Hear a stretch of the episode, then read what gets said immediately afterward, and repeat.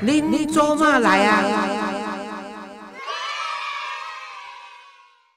各位亲爱的听众朋友，大家好，欢迎收听《您做嘛来啊》，我是黄月水。唉，我跟各位听众朋友说哈，人哦，就是到老了哈，还是没有自知之明了哈。为什么呢？因为呢，我自从做了这个 podcast 以后呢。啊，我们的那个小编们呢，就跟我讲说：“老师，你挤进排行榜一百名之类的，哦，恭喜恭喜！”哦，我就真的哎，居然也得意起来了。虽然我自己没有进去听，也没有进去看，可是有人这样讲就很好，很开心。而且他们有一天跟我讲说：“老师，连海外都有人支持你。”我说：“真的吗？”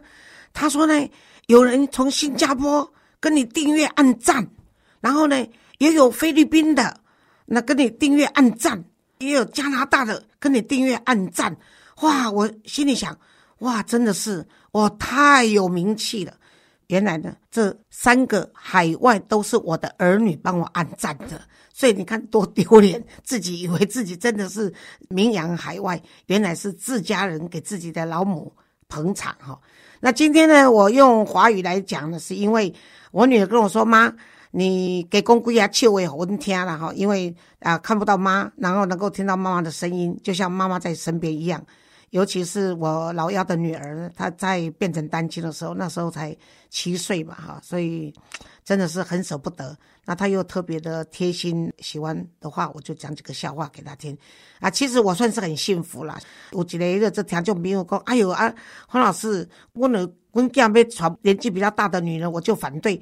听说你媳妇比你儿子大，我说才大一岁，就是大三五岁也无所谓啊。郭渣郎根本就讲摸大计，哎呦，那是老时旧时代了，因为女孩子都很早结婚嘛，都十四五岁就定亲了。那儿子呢都小嘛，就是要在照顾儿子的。我说你错了，现代的人他们都有智慧，他们是找他喜欢的对象，然后有缘分的对象，然后就结合。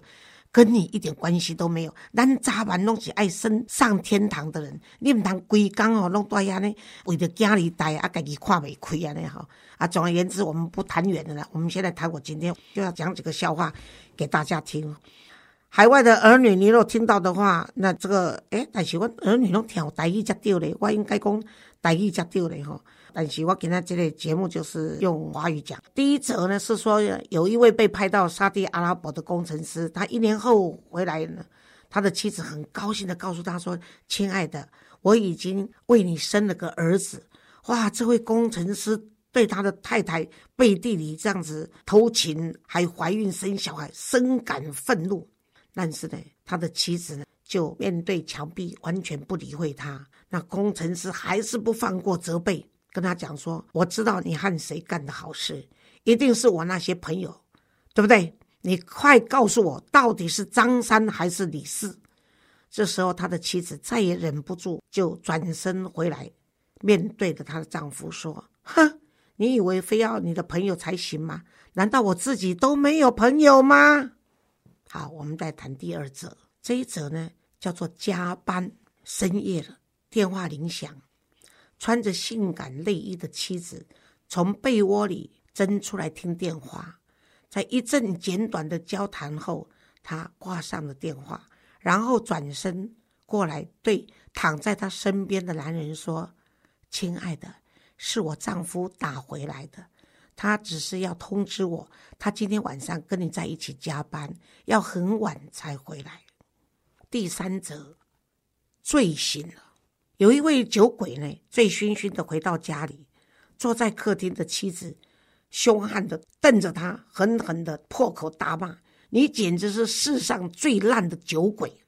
哎，这个酒鬼丈夫也回敬他太太说：“你可是世上最丑的女人。”接着酒鬼又揶揄的说：“不过我们之间最大不同的是，你已经无药可救。”可是我明天就可以醉醒。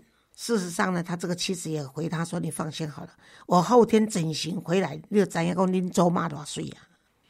第四个笑话，哭的理由，说有一个中年男子呢，突然遭到丧妻之痛，从出殡到回程，他的眼泪和抽泣呢，几乎从来没有停过。让旁边的人呢心酸不已。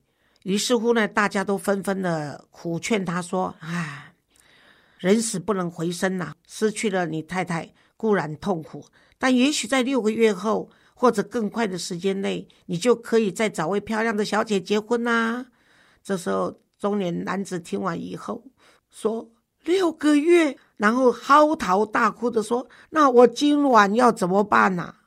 以上几个笑话，希望大家满意。拜拜。